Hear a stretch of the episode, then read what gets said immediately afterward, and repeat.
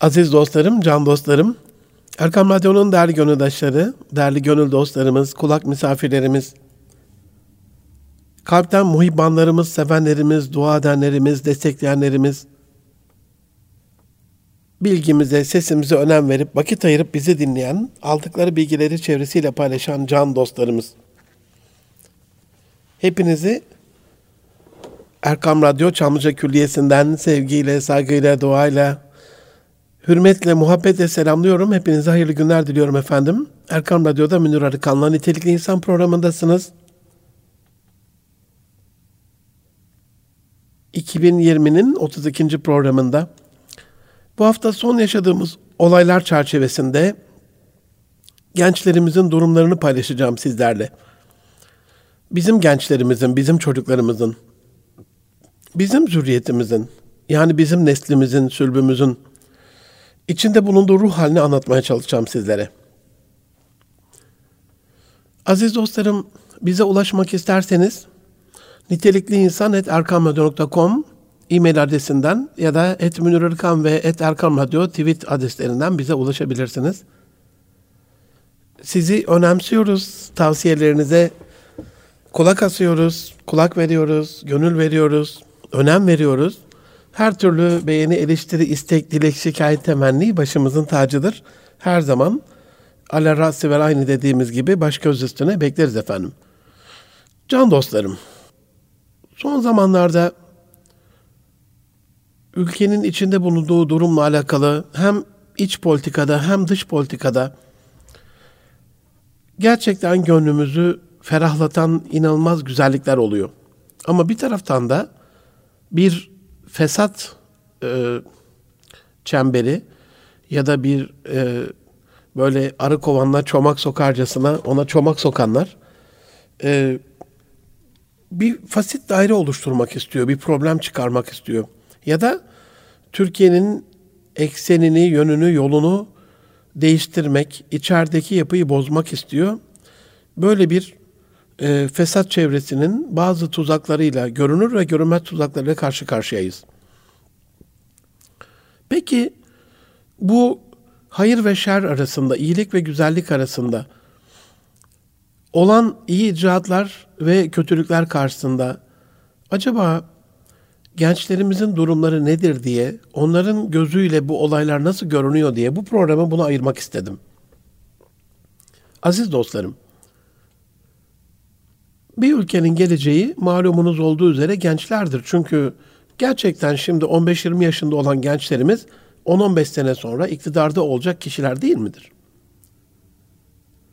Bu açıdan hem eğitim sistemimizin 4 artı 4 artı 4'te verdiği 12 yıllık eğitimin hem de üniversitede verilen 4-5 yıllık eğitimin toplamda 16-17 yıllık eğitimin hatta anaokulu kreşleri de katarsak 20 yıllık bir eğitimin bu ülkenin geleceğini inşa ettiğini söyleyebilmek için çok zorlanıyorum.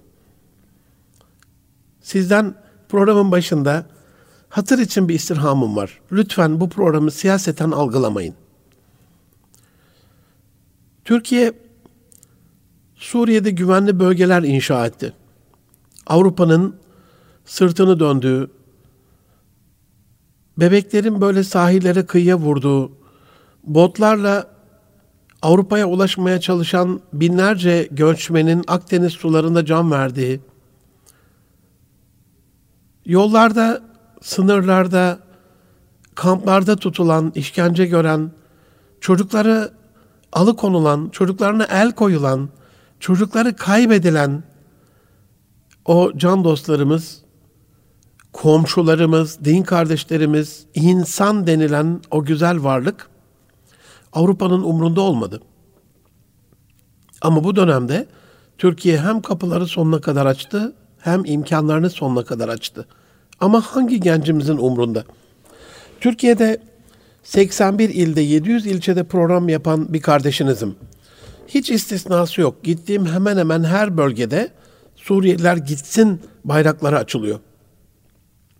Suriye bir iç savaş yaşarken, Suriye'de kan gövdeyi götürürken, Suriye'de bir taraftan Rus uçakları hala dün İdlib'de uçaklardan bombalar atıp sivilleri, çocukları, masumları katlederken Bir taraftan İsrail'in güvenli bölgesi haline gelip istediği zaman vurup istediği zaman uçarken bir taraftan Amerika orada belli operasyonlar yapıp hafta başında duyduğunuz şekliyle daha bayramın içerisinde oradaki terör örgütüyle petrol anlaşması yaparken Avrupa Birliği Amerika ile ittifak bir şekilde Amerika'ya orada destek verirken acaba Türkiye'nin Cerablus'ta, Afrin'de, İdlib'de, Elbap'ta, Menbiç'te operasyonlar yapması hangi gencimizin umrunda? Türkiye bu dönemde özel güvenli bölgeler inşa etti. On binlerce Suriyeli kardeşimizin yeniden güvenli evlerine dönmesini sağladı. ABD'nin terör örgütüyle ittifakı sonucu teröristlere yolladığı on binlerce tır ağır silah yardımına rağmen cesaretle tanklarımızı sahaya sürdü. Güneyimizde bir terör kuşağı oluşmasını, terör örgütünün bizi çepeçevre kuşatmasını önleyerek o hain planın önüne geçti. Bir şekilde Türkiye'yi bypass ederek, Türkiye'yi pas geçerek, es geçerek, Türkiye'yi işin için dışında tutarak orada bir petrol hattı oluşturulmasının da önüne geçti. Amaç zaten oradaki teröristleri desteklemenin amacı onların kaşı gözü değil, petrolü güvenli bir şekilde Akdeniz'e akıtmak planıydı. Bu arada sahada İsrail ve teröristlerle, Yunanlarla, Rumlarla cebelleşti yetmezmiş gibi bir de Suriye ile, Suudi Arabistan ile, Birleşik Arap Emirlikleri ile, Mısır ile mücadele ediyoruz.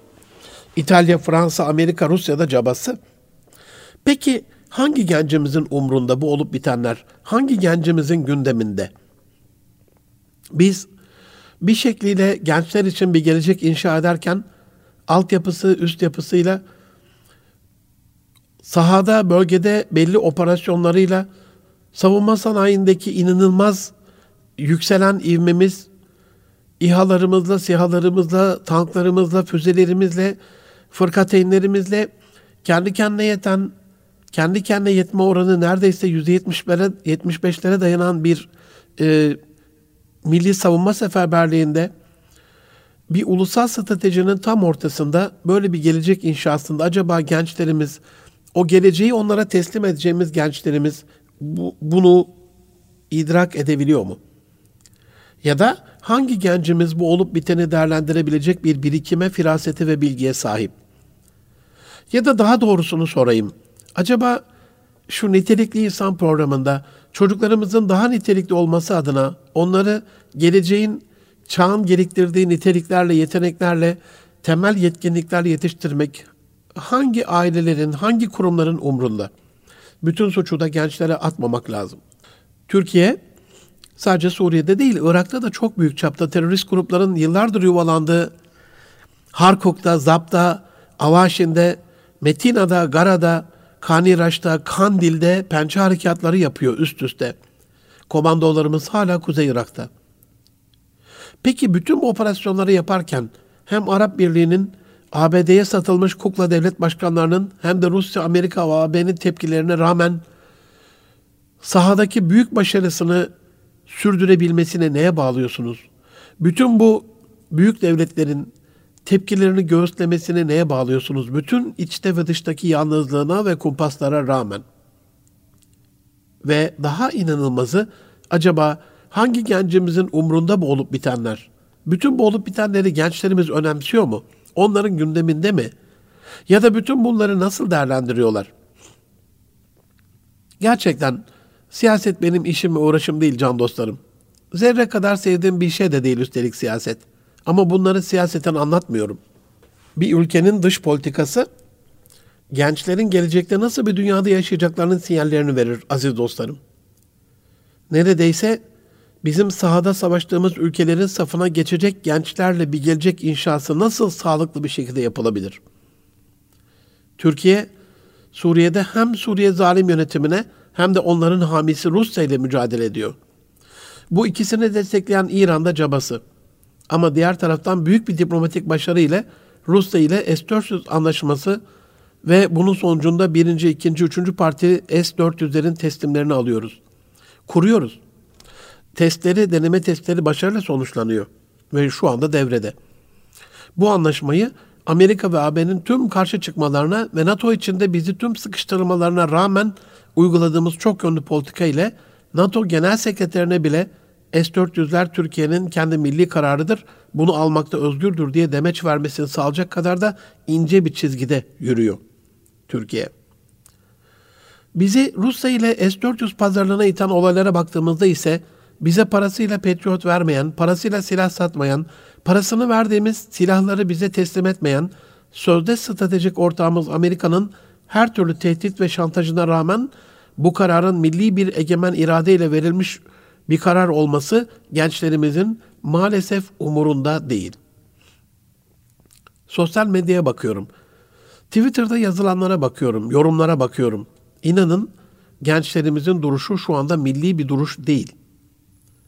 NATO'da baş müttefikimiz, ticari stratejik ortağımız Amerika'nın himayesinde FETÖ alçağının teslimiyle ilgili mücadele veren Türkiye, dolar kozuna sarılan Amerika'nın Türkiye'yi sıkıştırması sonucunda içeride de linç yiyor gençlerden. Türkiye mi Amerika mı diye sorsak, şu global krizin ortasında bile, şu korona günlerinde bile koronada en fazla kayıp veren George Floyd protestoları ile sarsılan ve daha da sarsılacağı benzeyen Amerika'yı tercih edecek milyonlarca gencimiz var. Sizce de yazık değil mi? 10 küresel üretici ortağından birisi olduğumuz F-35'lerde 10 milyar dolarlık yatırım ve 1,5 milyar dolarlık ödememize rağmen 6 F-35'imizi 6 F-35'imizi bir de teslim etme yerine kendi kara kuvvetleri emrine veren Amerika ile masadan kalkmadan bir başka stratejik pazarlık ve görüşmeler içerisindeyiz. Ama Amerika bize darbe vurdukça, mallarımıza ve ürünlerimize amorgo koydukça, ticari olarak bizi sıkıştırdıkça, şimdi ikinci perdesini oynadıkları Halkbank olayında yeni yeni mahkemelerin peşinde koştukça, dolar fırladıkça, Patriotlar ve Amerikan siyahları olan predatorları bize vermeyince, F-35'leri teslim etmeyince göbek atan gençlerimiz var sosyal medyada. Bir tek Amerika gelsin işgal etsin bizi demedikleri kaldı. Kaldı ki FETÖ'cü alçaklar 15 Temmuz sonrası Amerika ve AB'den bunu da istemişlerdi. Bunu da duyduk. Türkiye son dönemde Barbaros Hayrettin Paşa'dan beri bu derece uygulanmayan mavi vatan stratejisi uyguluyor. Mavi vatan kaç gencimizin umrunda? Kabadayılıkla değil. Tamamen Birleşmiş Milletler tüzük ve kararı çerçevesinde uluslararası camiada şapka çıkartacak hamleler yapıyor Türkiye. Doğu Akdeniz'i Amerika, İsrail, Yunanistan, Kıbrıs Rum kesimi, Mısır, Fransa ve İtalya'ya vermiyor. Petrol ve doğalgaz anlaşmalarımız için laf eden bölge kabadayılarına ve başta Amerika ve İsrail'e res çekerek tarihinde üçüncü kez Navtek ilan ediyor. Yaklaşmakta olan Total arama gemisi Fransız gemisi bölgeyi terk etmek zorunda, Yunanistan bölgeden çekilmek ve yaklaşmamak zorunda kalıyor.'' Yunanistan tamamen bütün bu olaylardan sonra içte kendi kendine sanki bir iç politik savaş veriyor, şoka giriyor. 10 günden beri hiçbir adım atamıyor. Ama bütün bu olanlar önceki anlattıklarım gibi gençlerimizin gündeminde değil maalesef. Onları yetiştiren anne babalar sadece çocukları o bulunan petroller ve doğal gazlarla ilgili şirketlerde daha iyi bir kariyer yapsın diye gün geldiğinde çocuklarını ellerinden tutup o şirketlere götüreceğini çok iyi biliyorum. Ama bu başarıları hatırlayıp çocuklarını daha iyi bir kariyere hazırladıkları gibi daha iyi bir geleceğe hazırlamak adına da biraz şuurlandırmak çok daha önemli bir çaba olsa gerek. Aziz dostlarım, içte hainlerce, dışta düşmanlarla sıkıştırılmaya çalıştığımız şu kritik dönemde Türkiye'nin bir de Libya ile yaptığı anlaşma var ki dünya tarihinde benzeri görülmedi. Bizdeki monşerler yıllardır İslamcı diye tabir ettikleri iktidarı eleştirdiler. Dışişlerinde birçoğu tasfiye edildi, birçoğu emekli oldu ama hala görevde olanlar var.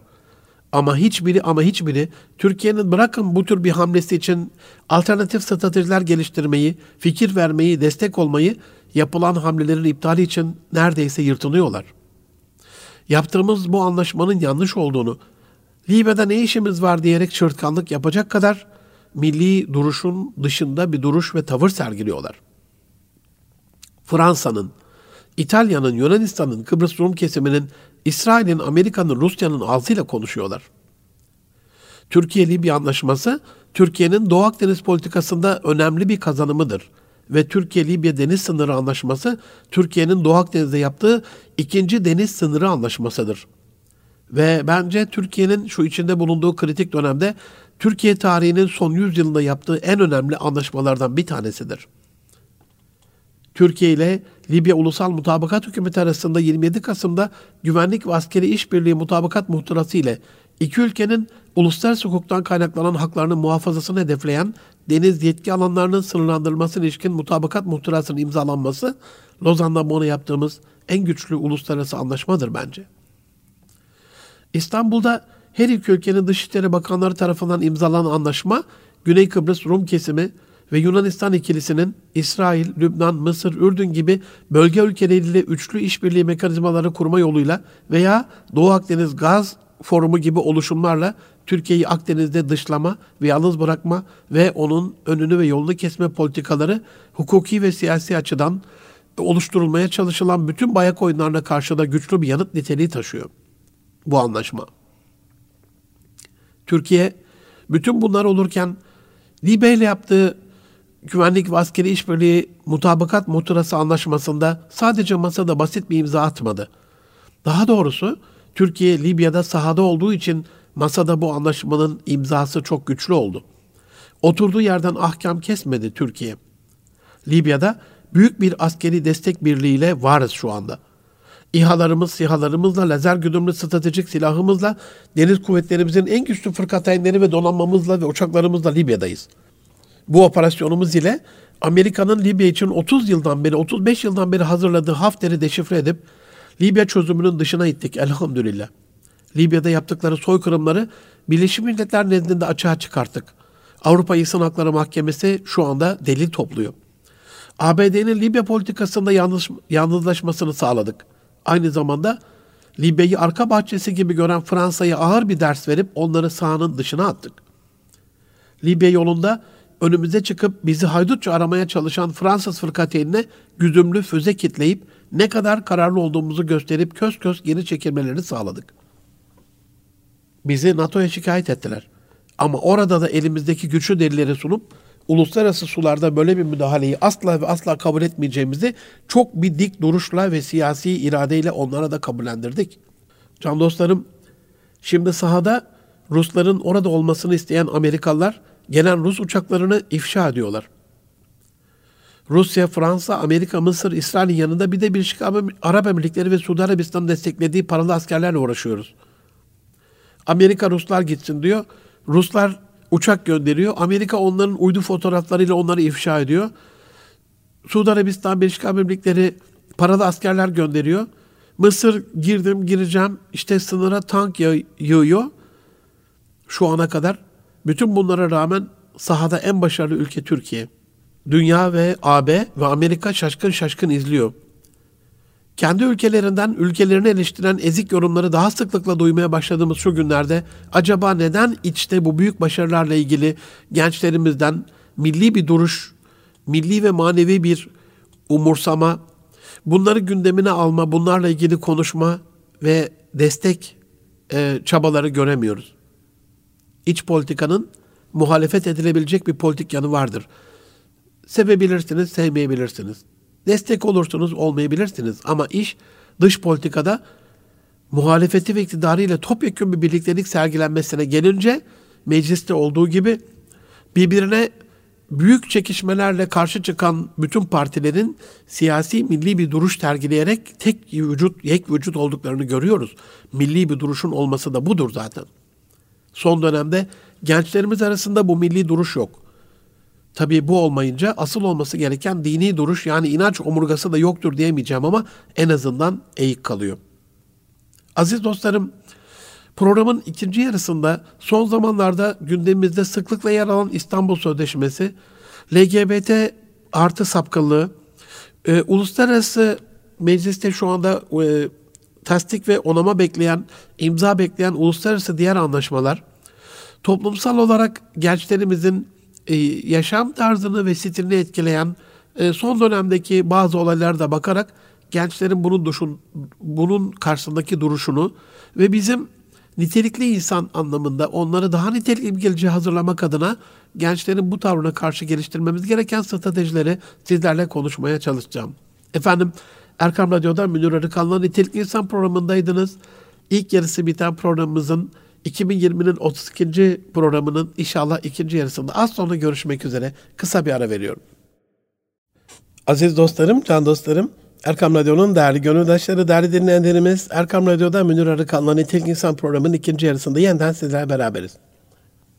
Radyolarını yeni açan dostlarımız için bu hafta sizlerle 2020'nin 32. programında son dönemde dünyada ve Türkiye'de olan olaylar karşısında gençlerimizin e, milli ve manevi duruşunu, olaylara sahiplenmesini, olaylara müdahil olmasını, destek olmasını ya da olayların daha güzel bir e, veçeye, daha güzel bir şekle dönüşmesi için çabasını ele alıyoruz.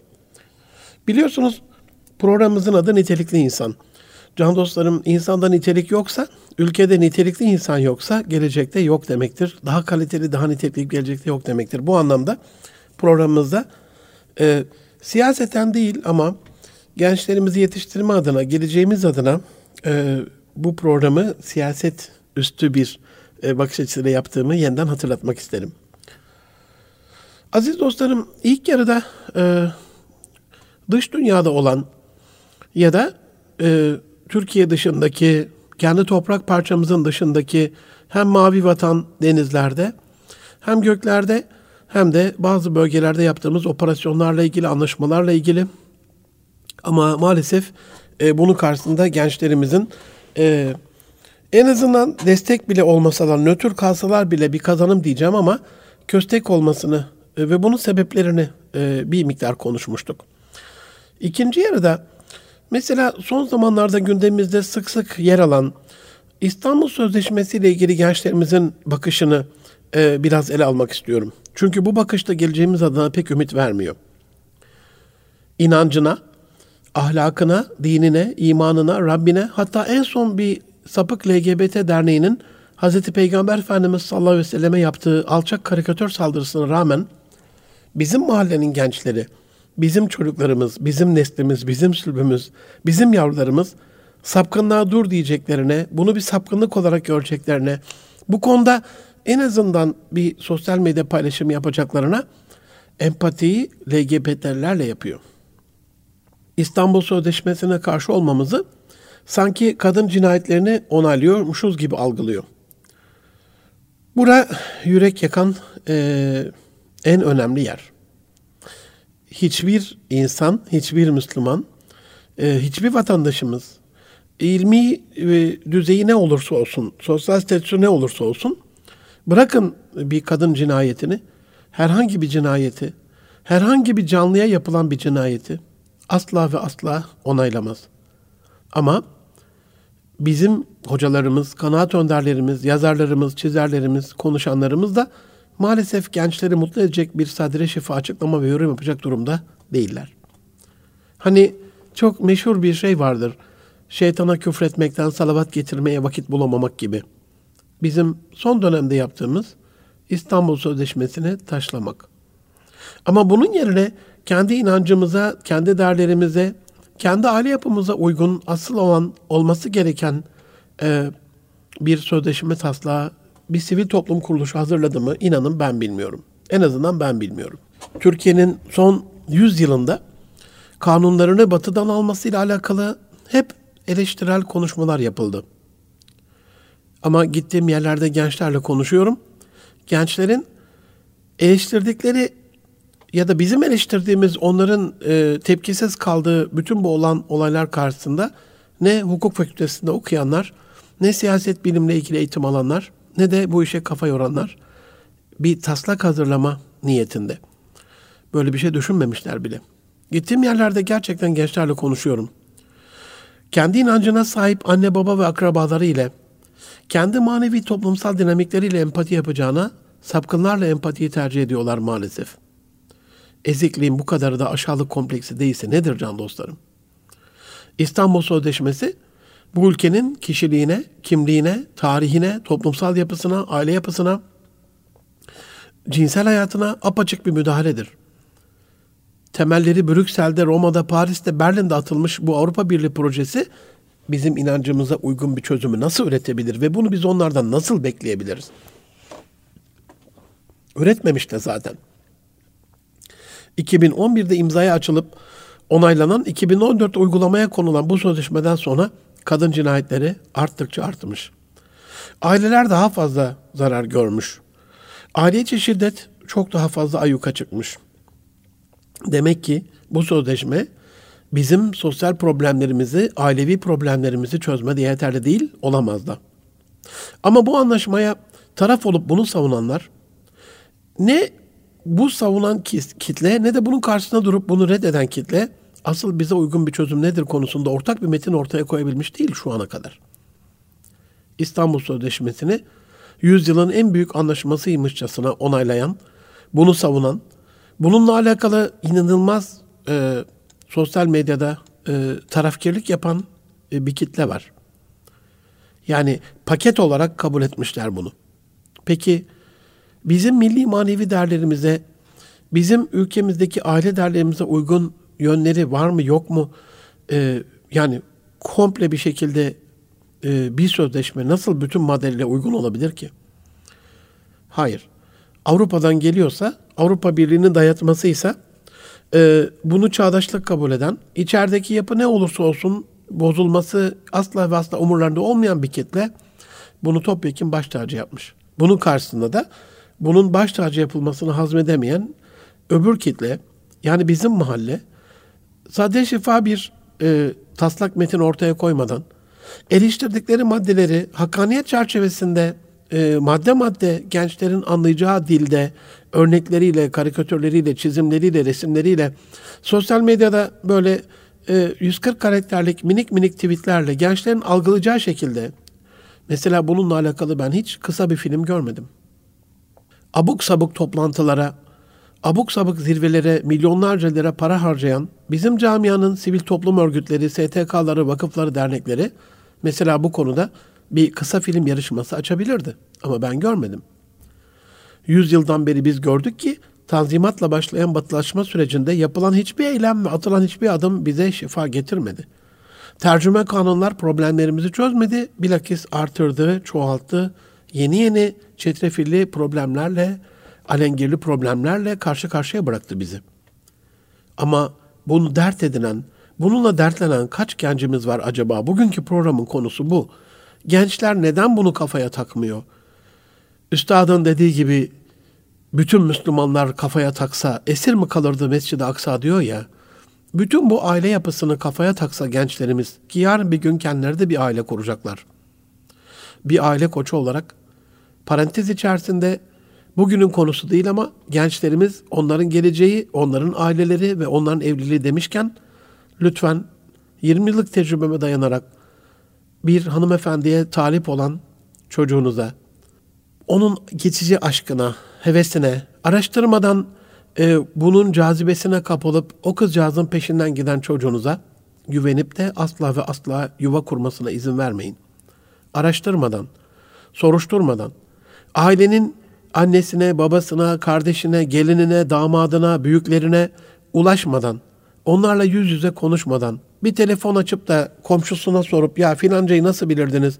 O da iyi bilirdik diye üstün körü bir şeyle araştırma yaptık zannederek böyle bir şeye girmeyin aziz dostlarım. Çünkü 20 yıllık yaptığım aile koçluğunda ne dinin, ne imanın, ne herhangi bir kisvenin, ne kılık kıyafetin, ne kılınan namazın, tutulan orucun, kalkılan teheccüdün aile problemlerini çözmeyle ya da aile bilincine ulaşmakla alakalı ya da hakikaten iki tarafın birbirine tertemiz olarak kavuşmasıyla alakalı bazı kriterler ortaya koyabildiğini görmedim. Onun için siz muamelesine bakın, akrabalığına bakın, arkadaşlığına bakın, dostluğuna, insanlığına bakın ve bunu araştırmadan asla ve asla bir evliliğe girmeyin. Parantezi burada kapatarak geleceği dertlenen, bunu kafaya takan, benim ülkemin geleceği ne olmalı diye düşünen ve bu konuda bir şeyler yapan kaç gencimiz var acaba? Anne babalara çocuklarına, kendi çocuklarına karışma hakkı tanımayan, çocuklarının dini eğitimine karışmamak gerektiğini öneren sapkın batı kanunları şimdi de çocuklarınızın cinsiyetine karışmayın diyor. Onları doğdukları cinsiyete zorlamayın diyor. Onlar büyüyünce kadın mı olacaklar, erkek mi olacaklar? Kendi kendilerine karar versinler, cinsiyetlerini kendileri seçsinler diyor. Bunu nasıl kabul edebiliriz? Kadınlardan erkeklere, erkeklerden kadınlara benzeyenler lanetlenmişken, fıtratı bozmak en büyük günah, günahlardan birisi olarak kabul edilmişken, İsrailoğullarının yeryüzünde yaptığı fitne ve fesadın en büyük türünün nesli imha etmek, iptal etmek, fıtratı bozmak olduğu Allah tarafından Kur'an-ı Hakim'inde bildirilmişken, LGBT'yi gündemimize sokan, onu bize doğal bir eğilimmiş gibi gösteren, cinsiyet eşitliği ile kadın ve erkek kimliğini e, ortak bir kimliğe, böyle nötr bir kimliğe e, döndürmeye çalışan, anne baba veli yerine ebeveyn, A ebeveyni, B ebeveyni diye sapkın partnerlığı öneren Avrupa Birliği mevzuatı bize nasıl uygun olabilir? Biz herhangi bir şekilde yurt dışından gelen e, turistleri bile ülkeye göre ayıran bir toplum haline geldik. Amerika'dan geliyorsa, Avrupa'dan geliyorsa baş tacı ama Araplar geliyorsa e, Türkiye'de bu konuda çok böyle ön yargılı e, olduğumuzu düşünüyorum. Dolayısıyla 100 yıldır ilmek ilmek işlenen bir e, Batı hayranlığının ya da son 200 yılımızda ilmek ilmek işlenen bir Batı hayranlığının ve e, dünyanın son döneminde e, artık kıyamete doğru yaklaştığımız e, şu dünyanın son döneminde onlar bir kertenkele deliğine girseler bile siz de oraya gireceksiniz. Onları takipte bu kadar ısrarcı olacaksınız diyen Allah Resulü sevgili Peygamberimiz Hz. Muhammed Mustafa sallallahu aleyhi ve sellemin söylediği gerçek oluyor diye e, düşünmekten başka elimizde başka bir şey kalmıyor.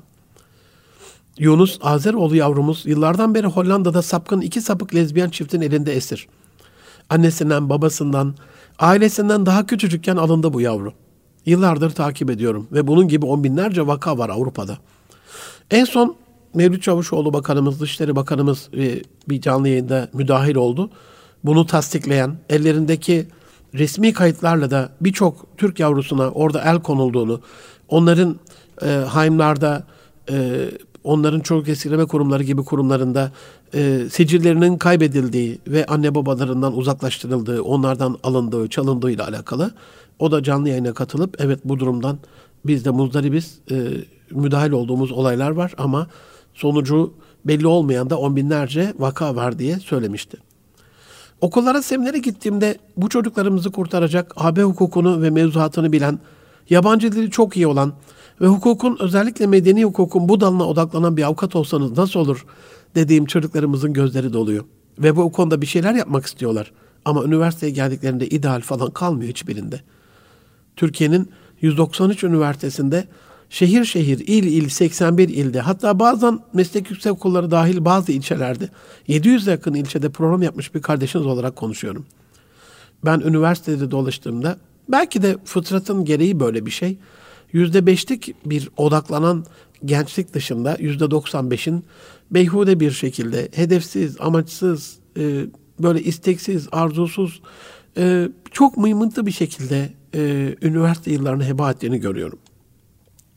Bunda anne babaların ya kazansın da güzel bir üniversite nasıl olsa hani orası bir şey gibi e, torna tezgahı gibi herhalde mezuniyette diplomayı alınca çok iyi bir insan olacağını düşünüyor anne babalar.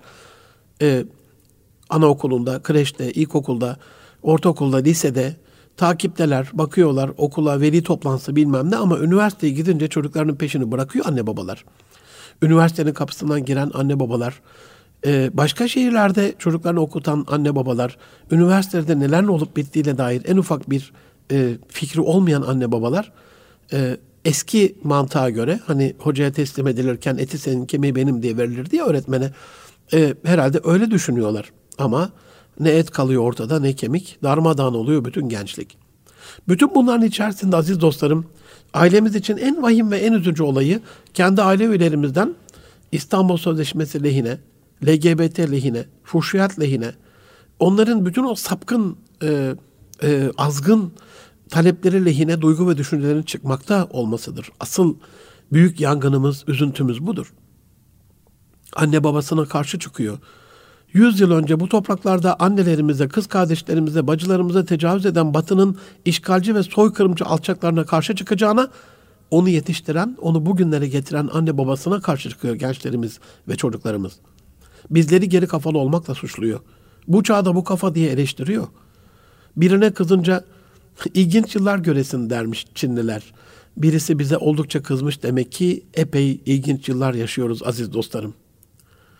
Pantolonunda küçük bir delik olsa yola çıkmayan, onu yama yaptırmadan rezil olacağını düşünen bir gençlikten dört Doberman'ın ortak saldırısından yeni çıkmış gibi paramparça pantolonuyla bacaklarının yarıdan fazlasını teşhir eden bir gençlik türedi. Bunun adına da moda dediler üstelik.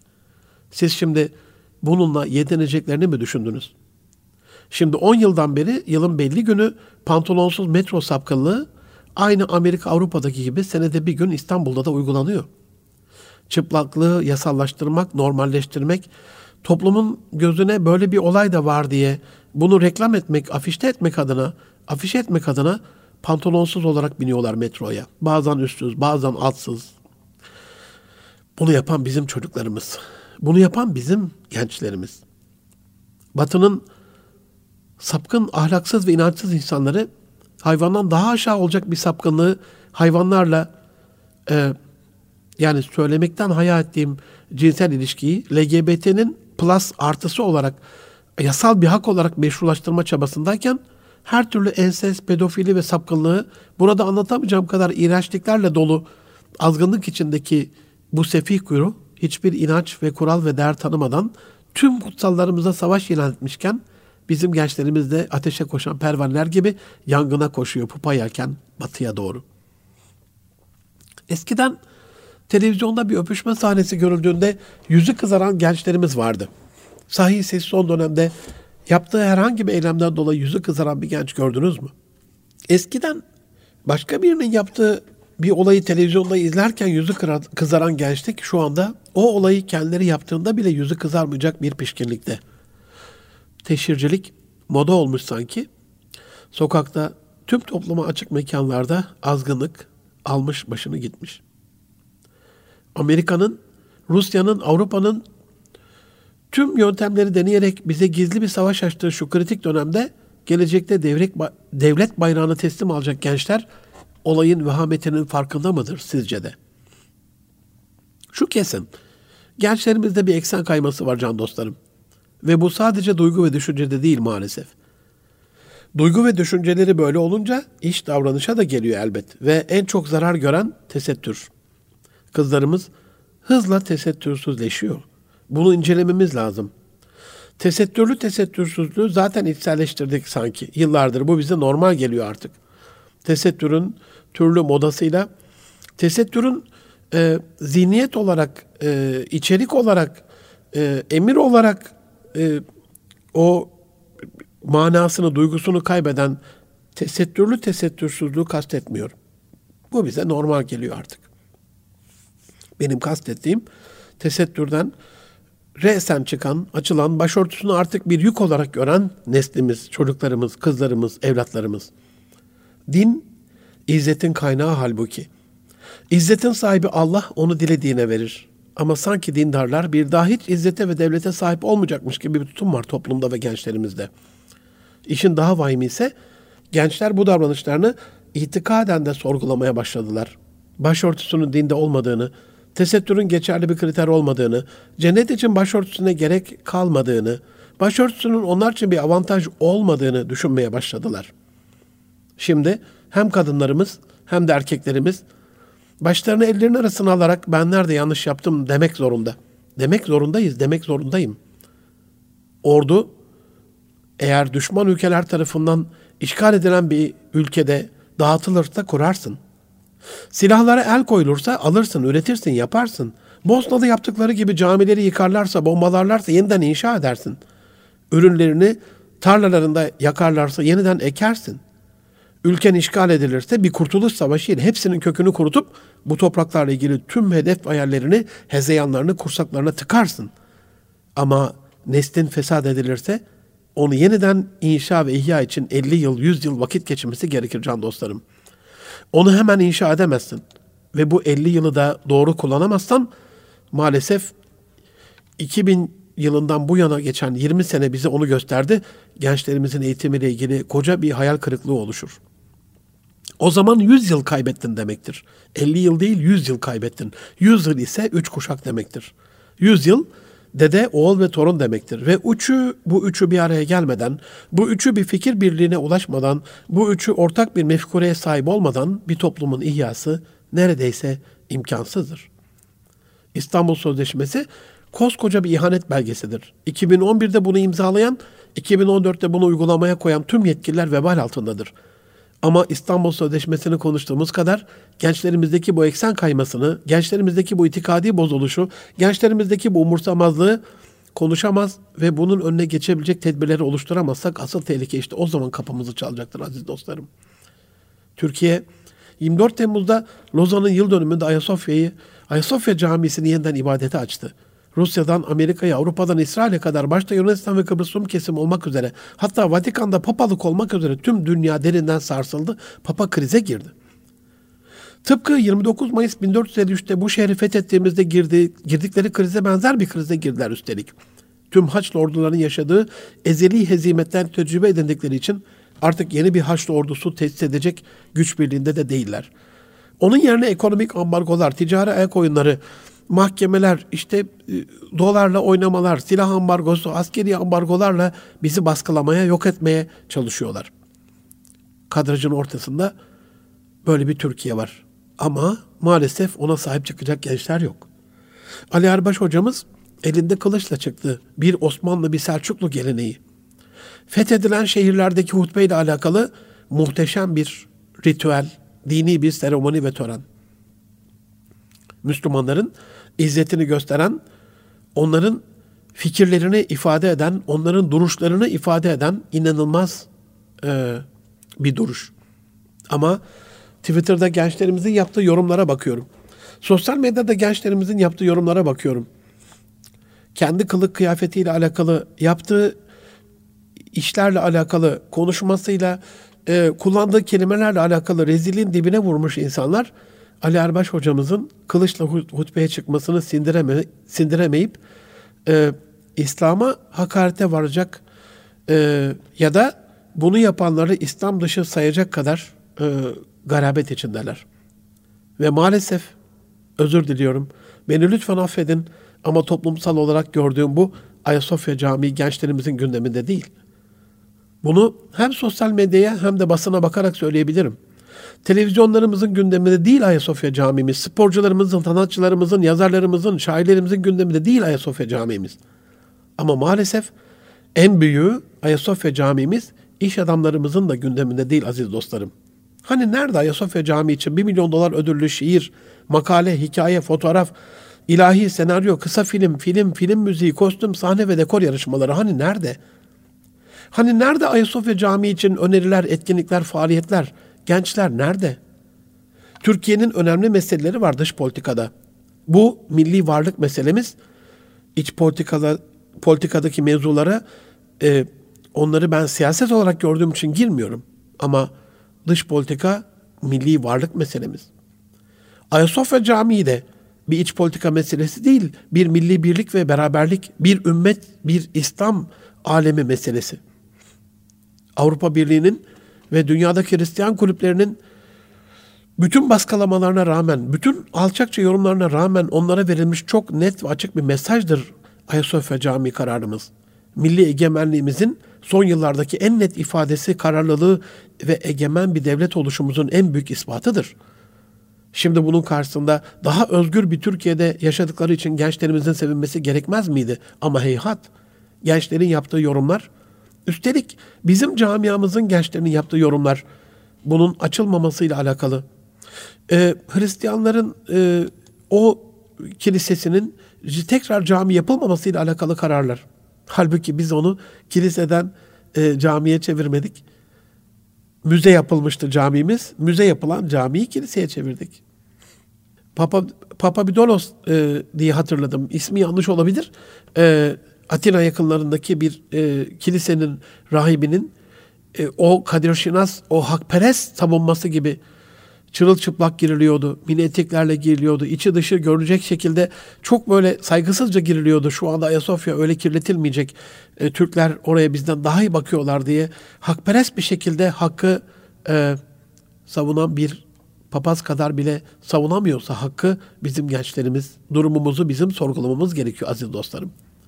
Bu amaçla İstanbul Sözleşmesi'ni gündemine alan tüm STK'larımız bu, bu sözleşmeyi iptal ettirmek elbette önemli ama bu sözleşme iptal olunca her şeyin süt liman olmayacağını bilinciyle aileyi inşa ve ihyaya, yeni bir nesli ihyaya büyük bir kaynak ayırmak zorunda ve bunu ana gündemine almak zorunda. Türkiye bu önemli meselesini gençlerimizin gündemine taşıyamazsa, gençlere bu milli meseleler onların ana davası olacak şekilde anlatılamazsa, onlara bu konuda bir eğitim verilemezse geleceği inşada büyük zorluklar yaşayacak yaşayacağız demektir. Şu anda biz kendilerine sahip çıkmadığımız için sanırım gençlerimiz İstanbul Sözleşmesi'ne sahip çıkıyor. Bu hiç hayra alamet değil. Bu açıdan sizleri ailelerinizde, sivil toplum örgütlerinizde gençleri daha fazla dinlemeye, onların e, ne hissettiklerini daha fazla anlamaya ve bir politika oluştururken onları da işin içine dahil etmeye davet ediyorum. Ancak bu şekilde daha nitelikli, daha kaliteli bir gelecek, gençlerimizin de katkısıyla onların gelecekte yaşayacakları ve sahibi olacakları gelecek adına çok daha iyi bir Türkiye, çok daha iyi bir dünya olacaktır. Hayırlı günler diliyorum efendim.